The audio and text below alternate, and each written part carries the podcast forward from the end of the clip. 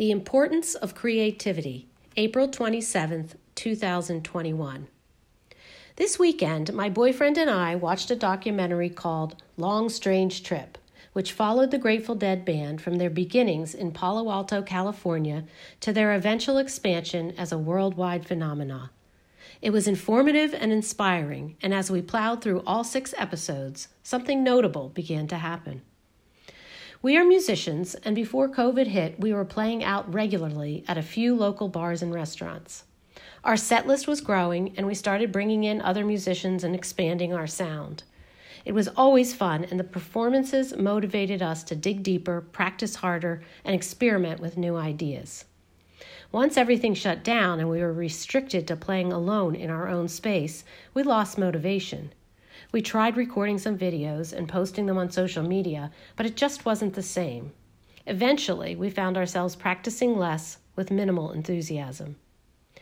Recently, we have felt a spark begin to reignite as the pandemic wanes and the promise of more abundant live music emerges. We have been looking at new tunes and considering a variety of styles, and after nearly a year of rest, something feels novel and promising.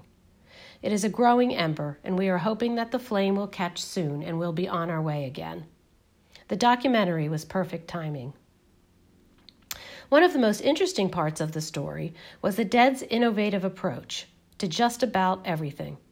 Not only did they merge several styles of music, bluegrass, blues, folk, R&B, jazz, classical, jug, into their own unique form of improvisation, but they also had a singular approach to handling the business of the band. Instead of following the conventional models of other popular acts, they created their own methods, allowing the journey to unfold and the long, strange trip to come alive.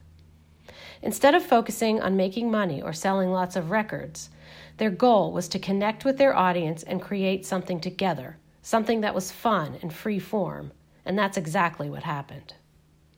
Innovation and creativity are strong values for me, and so this type of story gets me going. It makes me want to tap deeper into my own potential and find ways to allow more of what they had to flow through me. As I began to think about ways to do this, I remembered a book I had read many years ago called The Artist's Way by Julia Cameron. In it, she points out that everyone has an unlimited creative potential. It is part of our birthright.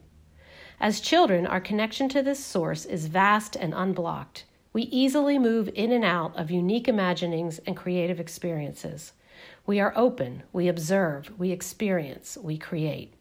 Then, as we grow and move through our lives, our creative essence is slowly eroded by society until we reach a point where we can no longer find it. Sometimes we can't even remember having it. Cameron's book helps those committed to discovering and recovering their creative power begin to unleash this buried gift. She has several techniques like writing morning pages to drain out distracting thoughts and tap into more wisdom. She also talks about planning a weekly artist date in which the reader takes their inner artist child out on a play date, seeking new adventures and mysteries. All of the experiences and observations gathered are added to our ideas reservoir and become resources for our imaginings. I also believe that when we seek out fun and joy, we find our true selves, and in this discovery, our creative potential opens up. It appears that during the pandemic, my ideas reservoir had been running dry. I had limited social interactions and not a lot of places to go and things to see. I had plenty of valuable walks in the woods, but that's where it ended. My access to new sights, sounds, smells, touches, and tastes was limited. My imagination felt dulled, and I was not bringing much to the music. Now that I have been vaccinated and the world is opening up, I plan to begin stocking the pond again and scheduling a weekly artist date. I am already a daily journaler and will continue that with the intention of clearing the way to my inner creative self. I may even commit to following the program outlined in Cameron's book. And as I think about the lives and accomplishments of the amazing Grateful Dead band, I will listen to more innovative arrangements, spend quality time with my guitar, work on new approaches to a variety of musical styles, write regularly, focus on fun, and take my hand off the wheel, allowing the journey to unfold. After all, there may still be a long, strange trip within me waiting to be born.